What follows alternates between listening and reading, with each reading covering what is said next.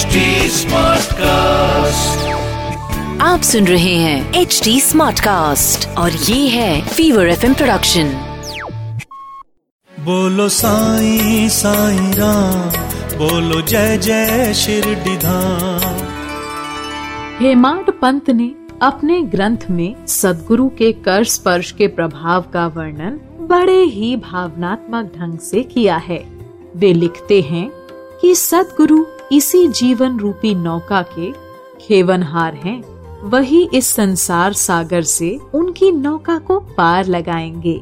सदगुरु शब्द का उच्चारण करने मात्र से ही उन्हें जैसी अनुभूति हुई, उसका वर्णन करते हुए वे लिखते हैं कि जब सदगुरु का नाम लिया तो उन्हें सदगुरु श्री साईं बाबा की याद हो आई।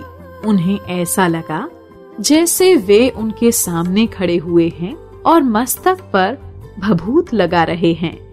वे अपना हाथ उनके मस्तक पर रख रहे हैं। ऐसा एहसास होने पर वे आनंद सागर में गोते लगाने लगे।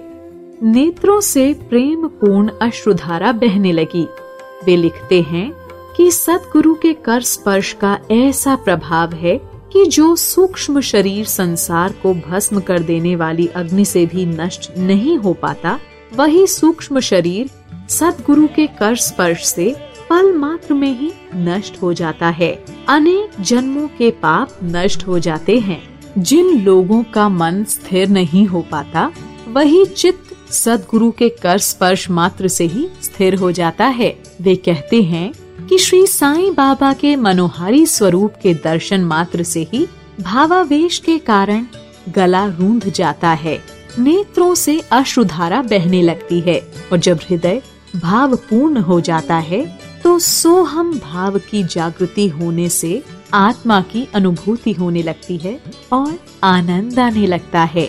मैं और तू का भाव नष्ट हो जाता है और सब कुछ ब्रह्मामय लगने लगता है।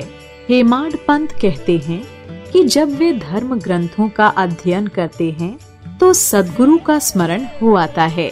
उस समय श्री साईं बाबा राम अथवा कृष्ण के रूप में उनके सामने उपस्थित हो जाते हैं और अपने आप ही अपनी जीवन गाथा उन्हें सुनाने लगते हैं।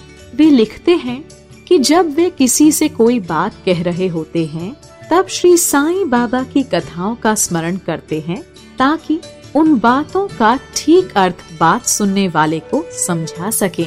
हेमाड पंत कहते हैं कि जब वे कुछ भी रचना नहीं कर पाते, तब स्वयं श्री साईं बाबा उन्हें प्रेरित कर लिखवाते हैं और फिर उसका समापन ही नहीं हो पाता। जब भक्तों में अहम भाव बढ़ जाता है, तब श्री साईं बाबा उन्हें संबल देकर, उनका अहंकार दूर कर, अंतिम लक्ष्य की प्राप्ति करवा देते हैं और उन्हें पूरी तरह संतुष्ट कर असीम सुख पाने का अधिकारी बना देते हैं, जो भक्त श्री साईं बाबा को नमस्कार करके अनन्य भाव से उनके शरणागत हो जाते हैं, उन्हें फिर किसी भी प्रकार की साधना जब तप, होम आदि की आवश्यकता ही नहीं रहती।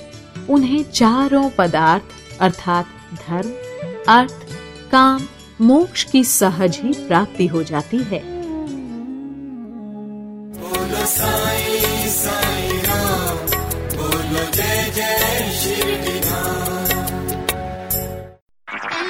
आप सुन रहे हैं एच डी स्मार्ट कास्ट और ये था fever FM production H smart Smartcast.